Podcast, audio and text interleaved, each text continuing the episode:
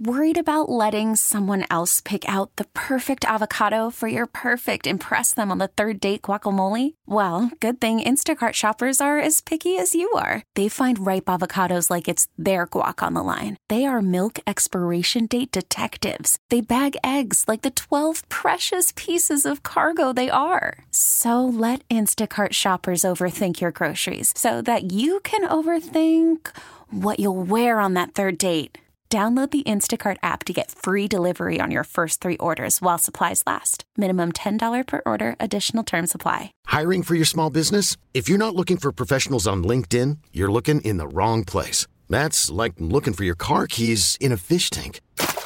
LinkedIn helps you hire professionals you can't find anywhere else, even those who aren't actively searching for a new job but might be open to the perfect role. In a given month, over 70% of LinkedIn users don't even visit other leading job sites. So start looking in the right place. With LinkedIn, you can hire professionals like a professional. Post your free job on linkedin.com slash recommend today. What's going on, everybody? It is another edition of Phillies Today. Justin Morganstein here to talk about, unfortunately, one of the biggest disappointments in this city's recent memory.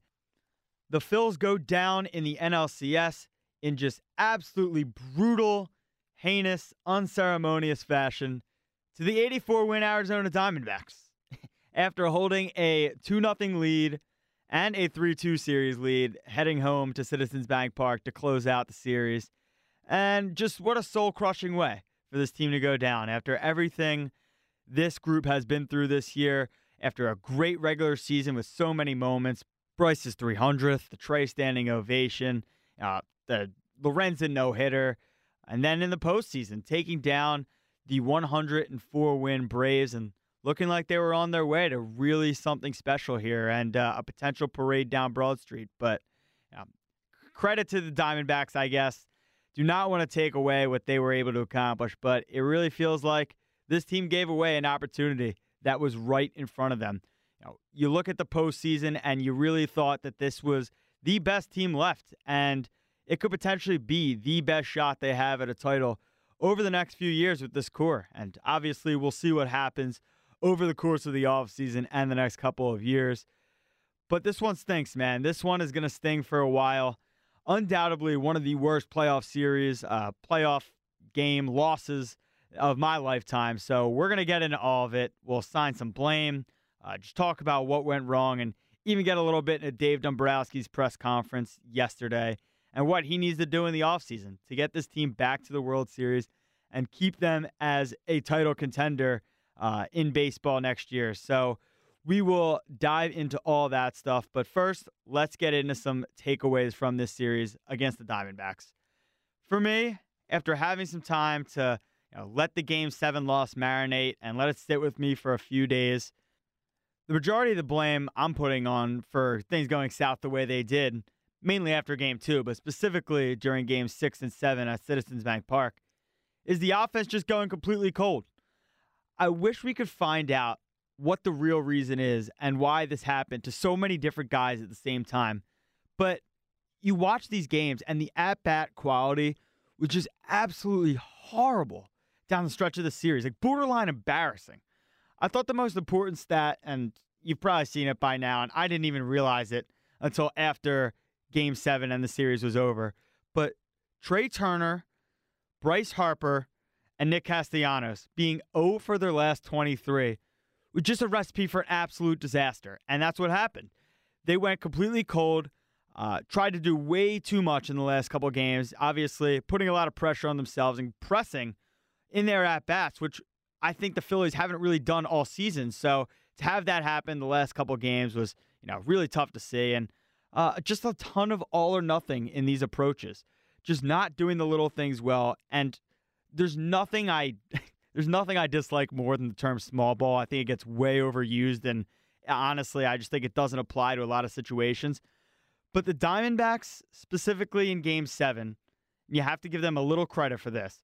Were able to manufacture runs without extra base hits in a game in which the pitching was very competitive. And you have to be able to do that in a playoff run when you're not able to hit the homers. Look, the Phillies, when they played the Braves, they were able to absolutely just mash their way to wins. And that's fine. You can do that if you have the ability to, but just know it's always going to come around at some point, and you're going to have to find a way to manufacture runs in another type of you know, setting, not hitting the homer, and you're just gonna have to be able to get guys across to be able to you know score in some way, especially in a game seven. Like it's it obviously both seasons are on the line here, and you're trying to you know get any sort of inch you can, and the Diamondbacks were able to do that, and the Phillies simply were not. And like I said, obviously it's unbelievable when this team is hitting the ball out of the ballpark left and right. But you kind of knew in the back of your mind that that type of production was was not sustainable. And to me, there were a couple at bats in Game Seven that just kind of exemplified why the Phillies lost this series and came up so, so short on the offensive side. Uh, they cast the Castellanos at bat in the bottom of the fourth when he strikes out with guys on first and third is just completely unacceptable. It's just that was the inning where Stott is the opposite field RBI double to take the lead 2 1, and all the momentum is completely on your side. Ballpark is buzzing. Everybody is ready for you to start piling this on. And then to not be able to have an approach in that at bat and just simply put the bat on the baseball and find a way to keep the line moving is just absolutely brutal. And I think that the real turning that was a real turning point in that game for both teams because then you have Rojas strikes out uh, right away, and that felt like just a giant missed opportunity. And I also thought Rob Thomson should have pinch hit for Rojas in that situation. And, you know, even if the Diamondbacks were to put in a lefty to combat that, you just pinch hit for the pinch hitter with you know, Pache or Sosa if you wanted to. But, yeah, people could argue then you lose your only left handed bench bat besides Stubbs. But I, I don't think losing Jake Cave would have really you know, been that big of a deal. Uh, but we'll get more into Topper in a little bit here. But uh, just them not being able to capitalize there gave the Diamondbacks life. And it was one of the last times the Phillies had any real significant traffic on the base paths in this game. And with, with the other frustrating inning being that bottom of the seventh, where they get Pache on a walk and Schwarber on a walk. And then you have your two big money, $300 million hitters coming up. And they don't, they don't, they do nothing for you. They come up small. Turner not advancing the runners. Even if Turner's able to get the guy to third, I'm not telling Trey Turner bunt right there, but I'm just saying, look, you're Trey Turner. You're one of the best hitters in the game. Have an approach and get him at least to third base because then Harper flies out to left and then or center, it was center left, I forget. But then you're not able to manufacture that run and bring him in on a sac fly. And a two run deficit at that time felt like a five run deficit. You needed to do anything you can to bring that to a one run game. They were not able to. Uh, Harper missed the pitch he usually capitalizes on, and it was just absolutely jarring and unsettling to see those guys, your superstars, your big money players, not show up when the lights are brightest. And it's a big reason why this hurts so badly.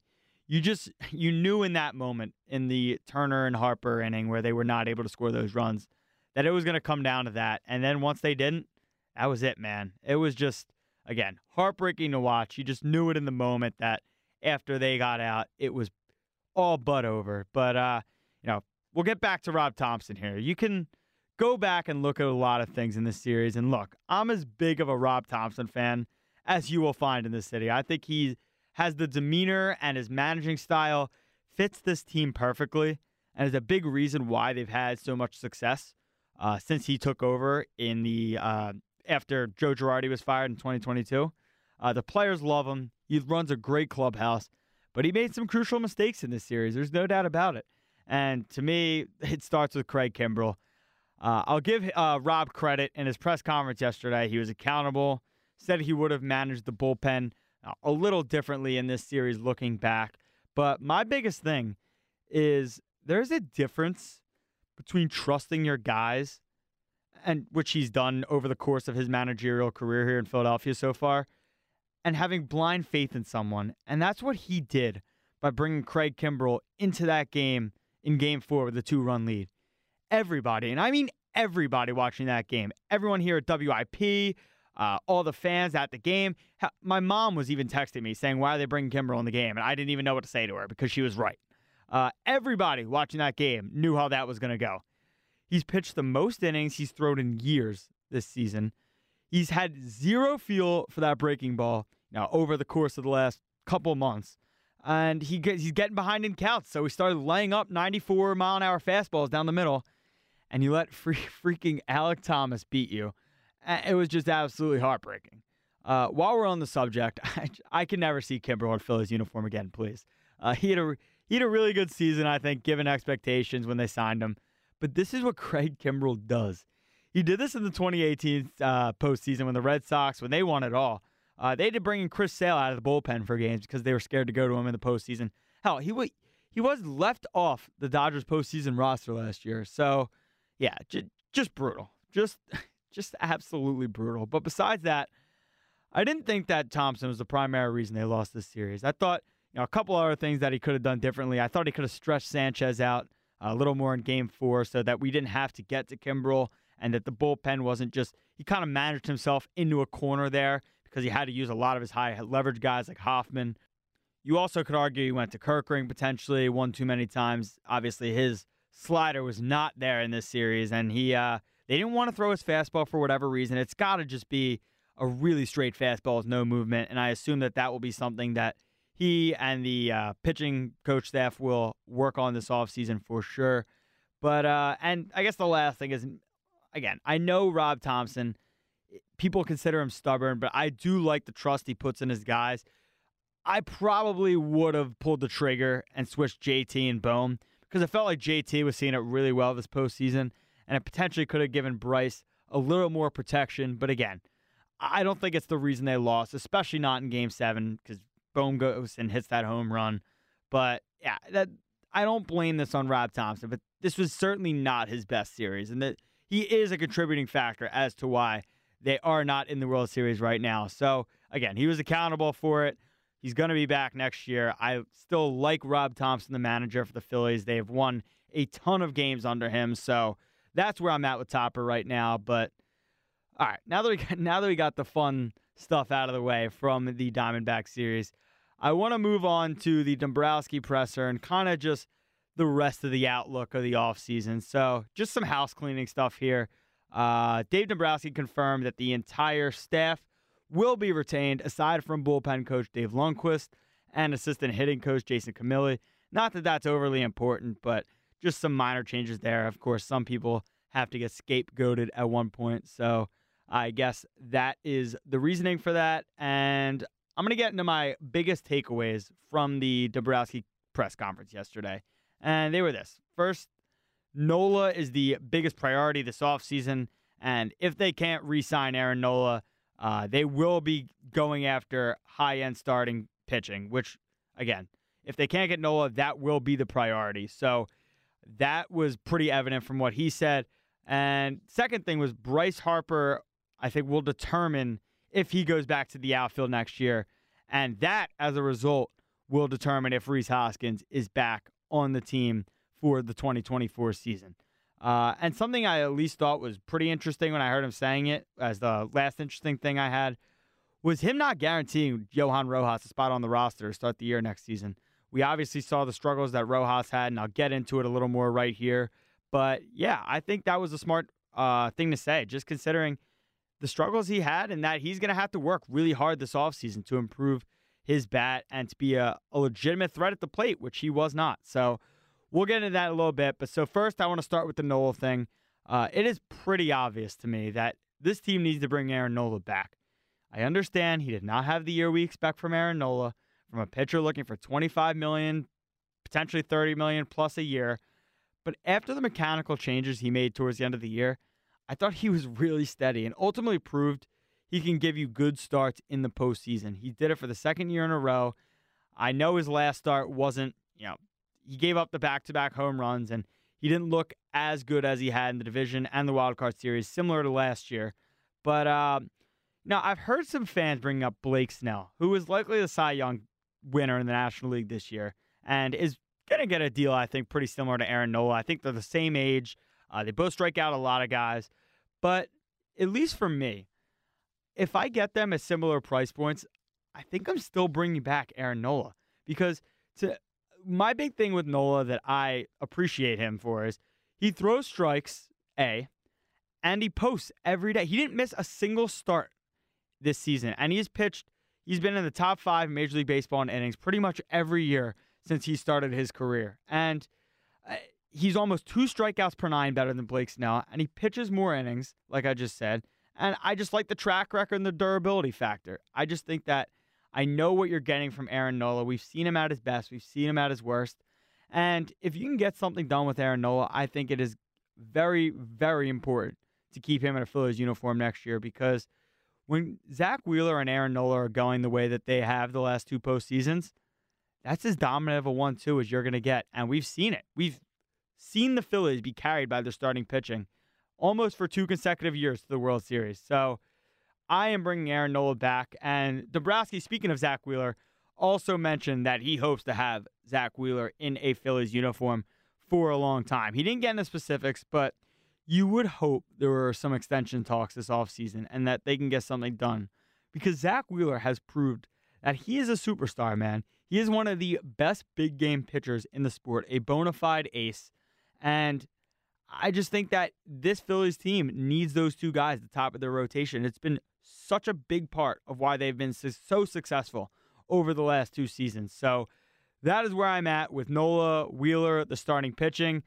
If Nola's not back, then they will need high end starting pitching, and they're going to get it either signing someone like Snell or looking at the trade market. So that's the deal with starting pitching. The next notable thing was the Harper situation and him potentially being back at first base moving forward or moving back to right field. Dombrowski said that he and the front office uh, will sit down with Bryce really soon and talk about whether or not he'd be more comfortable being at first moving forward, or if he wants to move back to the outfield, which of course you know, he's been his whole career prior to the elbow. They didn't make it seem like Rhys Hoskins was high on the priority list, I will say, to begin with. But if Bryce wants to move back to the outfield and first base is open, then I feel like that just opens a lane for Rhys Hoskins to come back. I know that the outfield uh, defense is typically or would definitely be better with Bryce Harper being at first base. Then you can you know, have Marsh uh, platooning with whoever in left field, and then you've center field open. Which again, Rojas is not guaranteed to be on the opening day roster. They said, but it gives you a little more defensive versatility, I would say, because you still have Schwarber in the DH role. But you, there's no doubt that Bryce Harper is a really good first baseman. Like he has been playing for less than a season and he looked really good over there at times. So again, the fan in me, I've been a big Rhys Hoskins fan ever since he came up, hit all those home runs. He kind of brought the excitement of Phillies baseball back for me when he came up in 2017 and had as much success as he did. So the fan in me would love to have Rhys Hoskins back. I love Rhys Hoskins, the guy. He's a big part of this clubhouse. But the strategic GM cap that I'm putting on tells me that he will not be back with the Phillies this year. And I think Dombrowski might think that as well. So that is kind of where they, you know, are at with Rhys Hoskins, I think. And to me, if I had to bet money on it right now, I would say that Rhys Hoskins is not back with the Phillies next year. But hey, you never know. It depends. Uh, pretty much all depends on what Bryce Harper uh, has to say about him potentially staying at first base or moving back to the outfield. So uh, the last thing that I was interested in that I mentioned is uh, Dombrowski not really committing to Rojas starting at center field next year. Look, I think Johan Rojas is going to be a really good major leaguer, but he got exposed, man. I know he hit pretty decent during the regular season when he got called up, but these pitchers realized finally that they could attack him up in the zone with the fastball, uh, get the breaking ball away, and the approach was just absolutely horrible in the postseason. It was horrible we'll look back, and this could end up being a really crucial learning experience for Johan Rojas. But unfortunately, those at bats really costed them at times, and you saw it obviously in Game Seven of the postseason or of the NLCS. And it would not shock me at the front office, you know, potentially did a couple things, uh, bring in a veteran outfielder, maybe to kind of push Johan Rojas a little bit as he tries to make the team in the spring. I think they could also potentially look to deal Cristian Pache. It feels like him and Rojas are kind of duplicates and if you can get some value for Pache after you know, pretty much picking him up for nothing before the year, uh, that would be ideal just to maybe fill some of your other needs at that. But with Rojas here and getting to him one more time before I wrap all this up and make one more point, uh, this is a massive offseason for Johan Rojas. You hope that he gets to Clearwater as quick as he can, uh, continues to work with developmental staff as well as Kevin Long to just really hone in on an approach so he can get on base and use his speed because if he does, he becomes a very, very valuable player for you in this baseball team. So that is some of the stuff I took away from Dombrowski yesterday. And uh, I have to say, as a baseball fan, as somebody who absolutely loves baseball and just can't get enough of it during the regular season, play fantasy, everything. I actually have no interest in watching this World Series. Like I don't even know if I can watch. It is just makes me sick that this World Series matchup is happening right now. You have the 84 win Diamondbacks, a team that they were just so much better on paper than man, and it just the fact that they have to play the Rangers, a team that's inexperienced, and we'll see how they perform, but uh, just got pushed to the brink by the Houston Astros. I really like the Phillies' chances if they got there, man. And it is just such a shame that it had to end like this because this team had all the talent in the world and they had a World Series winning pitching staff, in my opinion. They had a World Series lineup, one that was so incredibly deep, I think one through eight. You saw with Rojas towards the end, like I just said, uh, that nine spot became an issue. But one through eight, look, the team's best hitter as the game seven wound down was like Brandon Marsh out of the eight hole. So one through eight, this lineup was absolutely phenomenal. And it just absolutely kills me to see that this team will not be in the World Series. And it's going to take a while to get over. Like, this is, I was just trying to put in perspective of losses in my lifetime in Philadelphia sports and all different sports. It's got to be top three for me, no doubt. I mean, 2011 was horrible. Obviously, that team is a 100 plus uh, game winner and was had World Series expectations. Obviously, the pitching staff, we know how good that was. And to lose to the Cardinals, who ended up winning the World Series, massively devastating at the time. Again, another really heartbreaking elimination game in Game Five there at Citizens Bank Park, uh, where you lose uh, the famous Roy Halladay versus Chris Carpenter matchup.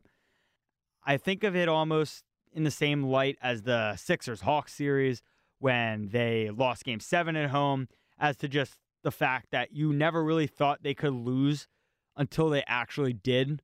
Uh, so it sort of reminded me of that from a sense. And then uh, maybe the 2008 NFC Championship game. I was really young in 2002, so I don't remember the Rondé Barber game and the uh, game that closed out Veteran Stadium. But I remember as a little kid uh, being eight years old for the, that NFC Championship game in Arizona. I was absolutely crushed that the Eagles could not go to the Super Bowl for the first time uh, that I could really remember. So, and then you, of course, have the Super Bowl from this year. So those are the ones that kind of stuck out to me. But this is one where it's just until next spring training comes up and we start hearing about moves made in the offseason and this World Series passes and you know we can kind of sink our teeth into the Eagles and the Sixers and all these other sports.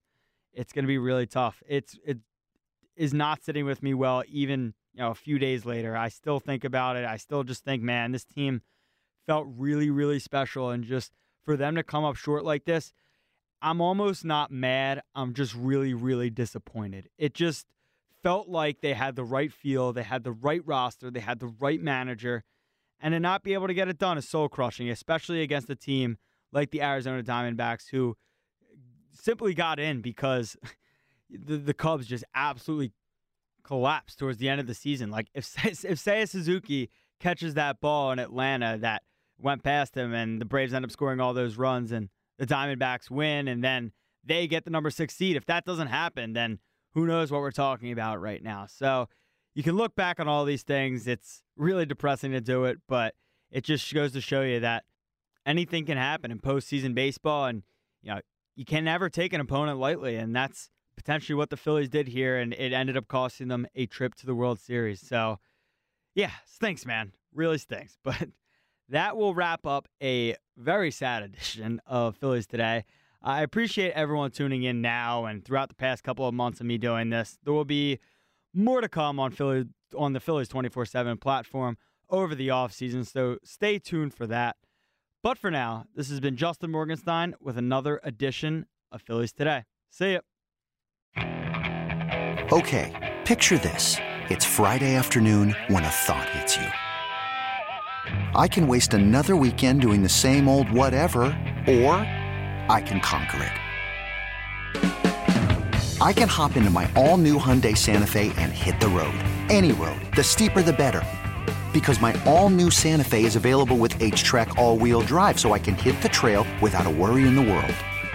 Heck, with three rows and best in class rear cargo space, I can pack the whole family in with all our gear. We've got available dual wireless charging for our phones, so we'll never lose touch with civilization, and we won't lose touch with the primordial power of Mother Earth. So, which is it? Waste the weekend or do something a little more epic? And conquer it in the all new Hyundai Santa Fe.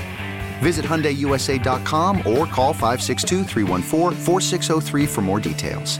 Hyundai, there's joy in every journey. This episode is brought to you by Progressive Insurance. Whether you love true crime or comedy, celebrity interviews or news, you call the shots on what's in your podcast queue. And guess what? Now you can call them on your auto insurance too with the Name Your Price tool from Progressive. It works just the way it sounds. You tell Progressive how much you want to pay for car insurance, and they'll show you coverage options that fit your budget. Get your quote today at progressive.com to join the over 28 million drivers who trust Progressive.